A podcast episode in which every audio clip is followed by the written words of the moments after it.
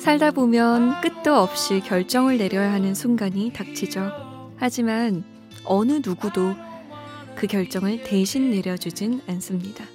이 시간은 내 인생을 책임져야 할 사람이 오직 나뿐이라서 마음이 불안한 분들과 인생 이야기 나눠볼까 해요.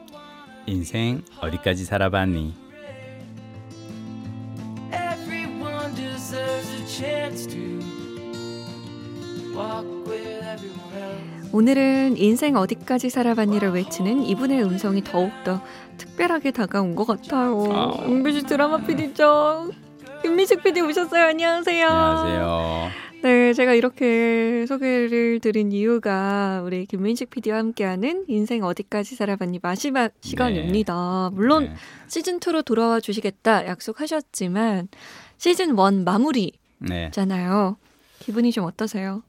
어, 그러니까 고민을 올려주시는 청취자분들께는 죄송한데 너무 네. 이제 어려운 문제, 힘든 문제로 막 하는데 저는 개인적으로 되게 어, 즐겁고 행복한 시간이었어요. 음. 그러니까 왜 그러냐면 어, 같이 고민할 수 있고 그리고 무엇보다도 아 세- 세상엔 정말 많은 사람이 제각각의 고민으로 다들 힘들어하는구나. 네. 근데 제가 뭐라도 조금이라도 뭘 할 수 있는 어떤 그게 있다라는 것이 그런 기회가 주었다는 저는 너무 좋았었고요.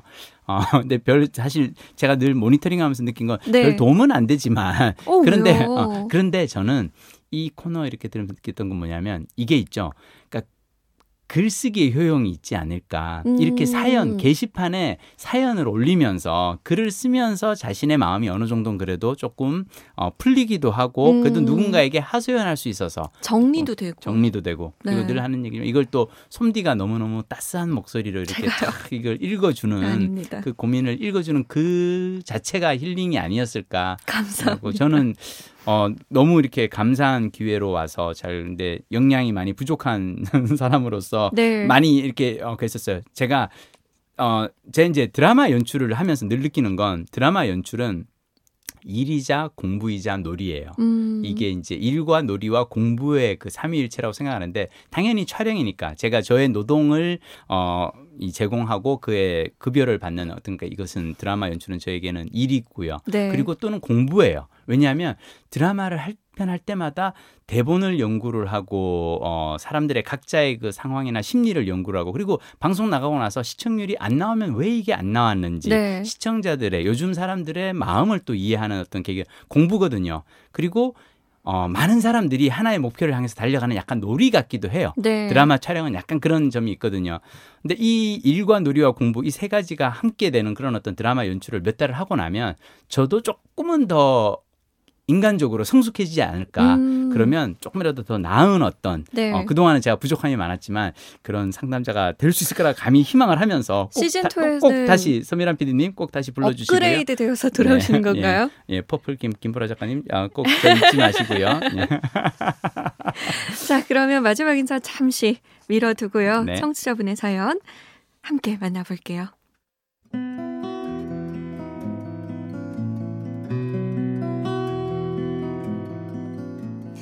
경기도 파주에 살고 있는 32 여자입니다. 저는 현재 주말 부부와 퇴직, 퇴직과 주말 부부 이 둘 중 하나를 선택해야 하는 상황이에요. 자세히 말하자면 이렇습니다. 저와 남편은 같은 직장에서 만나 결혼을 했고 작년 말에 아들을 낳았어요. 그 후 신랑은 더 나은 회사로 이직을 준비했는데 이번에 결국 회사를 옮기게 되었답니다. 그런데 새 회사가 타지에 있는 터라 남편이 이직을 하게 되면 주말 부부가 되어야 해요. 주말 부부를 원치 않으면 제가 퇴사를 하고 남편을 따라가야 하고요. 문제는 제가 어느 한쪽을 택하지 못하겠다는 겁니다. 저희 부부에게는 고작 두 살밖에 안 된 아이가 있잖아요. 아무리 어리고 멋모른다 하더라도 가족이 함께 있는 모습을 보여주면서 키워야 할 것 같거든요. 하지만 또 멀쩡한 직장 그만두려니 경력도 아쉽고 돈도 아쉽습니다. 아기는 클수록 손은 덜 가지만 돈은 점점 드니까 회사를 더 다니라는 분도 많고요.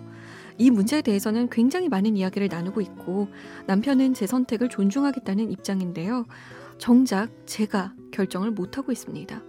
둘 다 회사를 다니면서 벌 수 있을 때까지 버는 게 맞을까요? 아니면 퇴사를 하더라도 가족끼리 함께 지내는 게 맞을까요?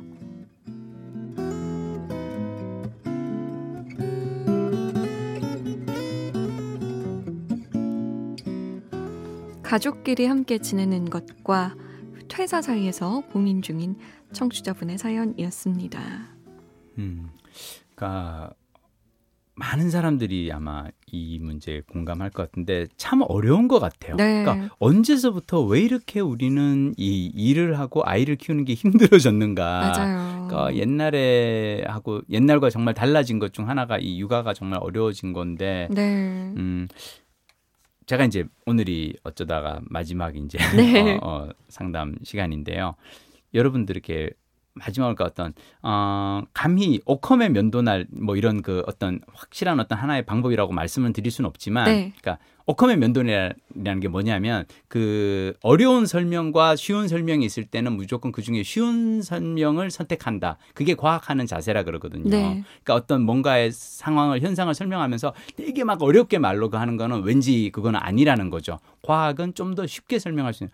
저는 이제 고민이 생길 때마다 하는 건 뭐냐면 사람들이 고민을 더 어렵게 만드는 경우가 있어요. 음. 고민을 가지고 생각하면 생각할수록 아 그래서 이게 갔는데 저 지방까지 그러면 왔다 갔다 하면 이거 막 그래서 점점점 할 수 있거든요. 맞아요. 그러니까 너무 멀리 내다보면 그래서 네. 이 떨어지고 몇 년을 지나고 나서 애가 혹시 음. 그동안 이렇게 생각하면 어려운데 그러지 마시고 지금 당장 내가 하기 더 쉬운 걸 하라고 저는 얘기를 드리거든요. 네. 이를테면 퇴사를 하는 거는 힘들 수 있어요. 근데 어 휴직을 할 수는 있잖아요. 네. 이를테면 네, 네, 이를테면 네, 네. 그러니까 일단 그리고 그냥 어, 남편 지방에 내려가고 난 여기서 일을 하면서 살아보는 거예요. 네. 그러다 정말 힘들 때 아예 바로 그냥 때려쳐라고 하지 마시고 휴직을 일단 하고 한 몇 개월이라도 그러니까 요즘은 그리고 육아 휴직도 잘 되고 그리고 뭐 어떤 상황이 있으니까 어, 남편이 그리고 휴직을 하고 내려가서 한번 같이 한번 살아보고 어, 지방에서 휴직을 하고 1년씩 아이만 돌보면서 살아도 내가 전혀 아쉬움이 없다라고 생각이 들면 그때 가서 사표를 내도 음. 되거든요. 그런데 막상 가서 휴직계를 내고 한 6개월 해보니까 네. 아, 나는 애만 보면서 집에서 사는 건 못 힘들어. 살겠다. 못 살겠어. 나는 그래도 일을 하면서 해야겠어 라고 생각하면 다시 복직을 하면 되니까요. 네. 저는 항상 하는 얘기는 어, 쉬운 걸 지금 이 순간 조금이라도 더 음. 쉬운 걸 연습할 수 있는 걸한 음. 번씩 해봤으면 좋겠고요. 네. 막 이렇게 극단적으로 둘 중 하나야. 그렇지는 않은 것 같아요. 네. 그리고 막상 일하다가 또 가면 나중에 남편분도 육아휴직을 할 수도 있거든요. 그럼요, 그러니까 그럼요. 왜냐하면 지금은 사실은 막 이직한 상태니까 남편에게 그런 얘기는 할 수 없지만 그렇죠. 요즘은 왜 초등학교 2학년까지는 육아휴직 할 수 있지 않나요? 네네. 정하다가 한 몇 년을 하고 나서 그 다음에 부인 얘기를 하는 거죠. 그동안 몇 년 내가 이렇게 떨어져 살면서 했는데 힘든 것 같아. 지난번에 음. 내가 1년 휴직했으니까 이제는 당신이 한번 해보면 어때? 음. 라고 얘기할 수도 있는 거고요. 그래서 그것도 방법인 것 같아요. 음. 아, 이 맞벌이가 참 어려운 것 같아요. 그렇죠. 다솜 주위에 이런 혹시 고민을 가지고 있는 사람들은 없나요? 저희는 대부분 퇴사를 하지 않고 음. 그냥 주말 부부로 살더라고요. 아? 제 주변 음, 친구들은. 음, 음, 그래서 참 이런 경우도 있어요. 음. 주말 부부인데 한 명은 춘천에 있고 남자가 음.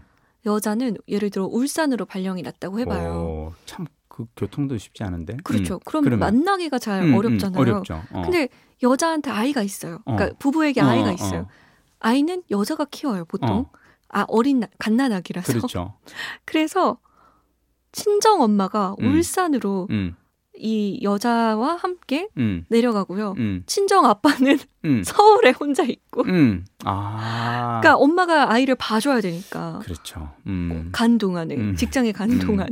그런 어처구니 없는 일들도 있더라고요. 있어요. 근데 맞아요. 제 주변은 대부분은 퇴직을 하지 않고 퇴사를 하지 않고 주말 부부를 유지 하더라고요. 맞아요. 근데 제가 어렸을 때 아버지가 음. 해외에 많이 계셨기 아. 때문에 음. 제가 떨어져 산 음. 1인입니다. 음. 근데 괜찮은 것 같아요. 물론 음. 서러운 점도 많았어요. 음. 왜 우리 아빠는 음. 해외에 있지? 다른 음. 아빠들은 맨날 맨날 음. 옥마도 태워준다는데 음. 부러운 점도 있었지만 음. 오히려 아버지와 이렇게 떨어져 있었던 부분들이 음. 저와 아버지의 관계를 좀 애틋하게 만든 것도 맞아요. 있는 것 같아요. 물론 음. 아버지께서 많이 노력하셨지만 그런 음. 관계를 음. 만들기 위해서 그런 가족의 소중함을 깨닫고 음. 애틋함을 한 번 더 깨닫고 그럴 수도 있으니까 음. 한번 천천히 고민해 보셔도 될 것 같습니다. 나 근데 지금 솜디 얘기하면서 들, 들으면서 가만 생각해 보니까 네. 저랑 민지랑도 떨어져 지낸 적이 되게 많아요. 음. 그러니까 집사람이 결혼하고 나서 큰애 낳고 나서 유학을 떠났거든요, 네. 미국에. 그래서 그 유학 시절에 애를 데려가서 거기서 같이 1년 있었고 음. 그다음 와서 어 해외 파견 근무 가서 또 해외 파견 근무 가느라고 2년 또 애들 데리고 갔고 나 혼자 막 그 한국에서 지내고 막 그랬거든요. 네네. 근데 생각해 보니까 그렇다고 해서 제가 아이들과 사이가 나쁘다거나 그런 거 전혀 없어요. 음. 어, 오히려 가끔 만나기 때문에 더 애틋하고 더. 막 그 시간 동안 그런 게 있어요. 아 그리고 왜 그런 거 있잖아요. 오히려 그 같이 사는 아빠도 항상 야근하고 주말에 뭐 이렇게 집에서 쓰러져서 자고 애가 와서 아빠 이래도 안 모르는 맞아요, 사람인데 오히려 맞아요. 이 경우에는 아빠가 미안해서 어 일주일에 한더 번씩 열심히. 더 열심히 할 수도 있어요. 네. 음, 그러니까 너무 신경 안 쓰셔도 될 것 같습니다. 그래요. 너무 지금 크게 막 미리서부터 걱정 안 하셔도 맞아요. 한번 해보고 음, 음, 맞아요. 주말 부부부터 한번 해보시죠. 쉬운 거부터. 그러니까요. 음. 아 근데 이제 인사를 나눠야 할 시간이에요. 저희가 아, 141일째 함께하는 날이더라고요. 오늘이. 음, 음, 근데 이 코너 시작할 때 그런 말씀 하셨잖아요. 네. 나중에 딸들이 인생에 대한 고민이 생겼을 때 네. 아빠가 이런 이야기를 했구나 하고 들으면 좋을 것 같아서 용기를 냈다고. 네.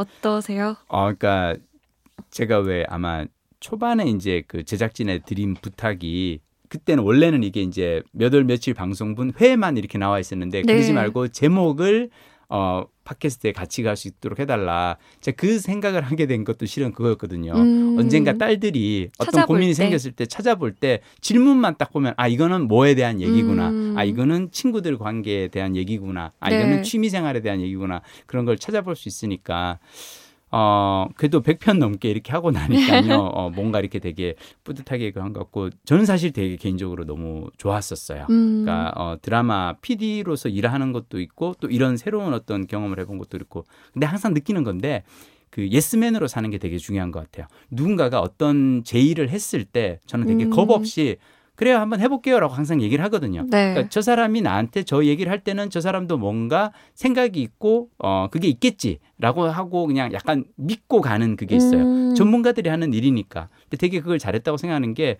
어, 이전에 연출하셨던 이대호 PD님도 그렇고, 지금 네. 서미란 PD님도 그렇고, 같이 이제 우리 강다솜 아나운서나, 어, 작가님들도 다 너무 그러니까, 아, 역시 이 일을 오래 하신 분들은 전문가로서의 그게 있구나. 음. 그러니까 약간 좋은 팀을 만나서 이렇게 묻어온 것 같은 느낌, 편안하게 안에서 잘, 어, 지내서 너무 좋아요. 저희도 참 좋았습니다. 음. 자 그러면 마지막은 아니지만 네. 시즌 1 마지막으로 네. 우리 청취자들에게 한 말씀 해주세요. 지금도 인생 때문에 고민이 엄청 많으실 텐데.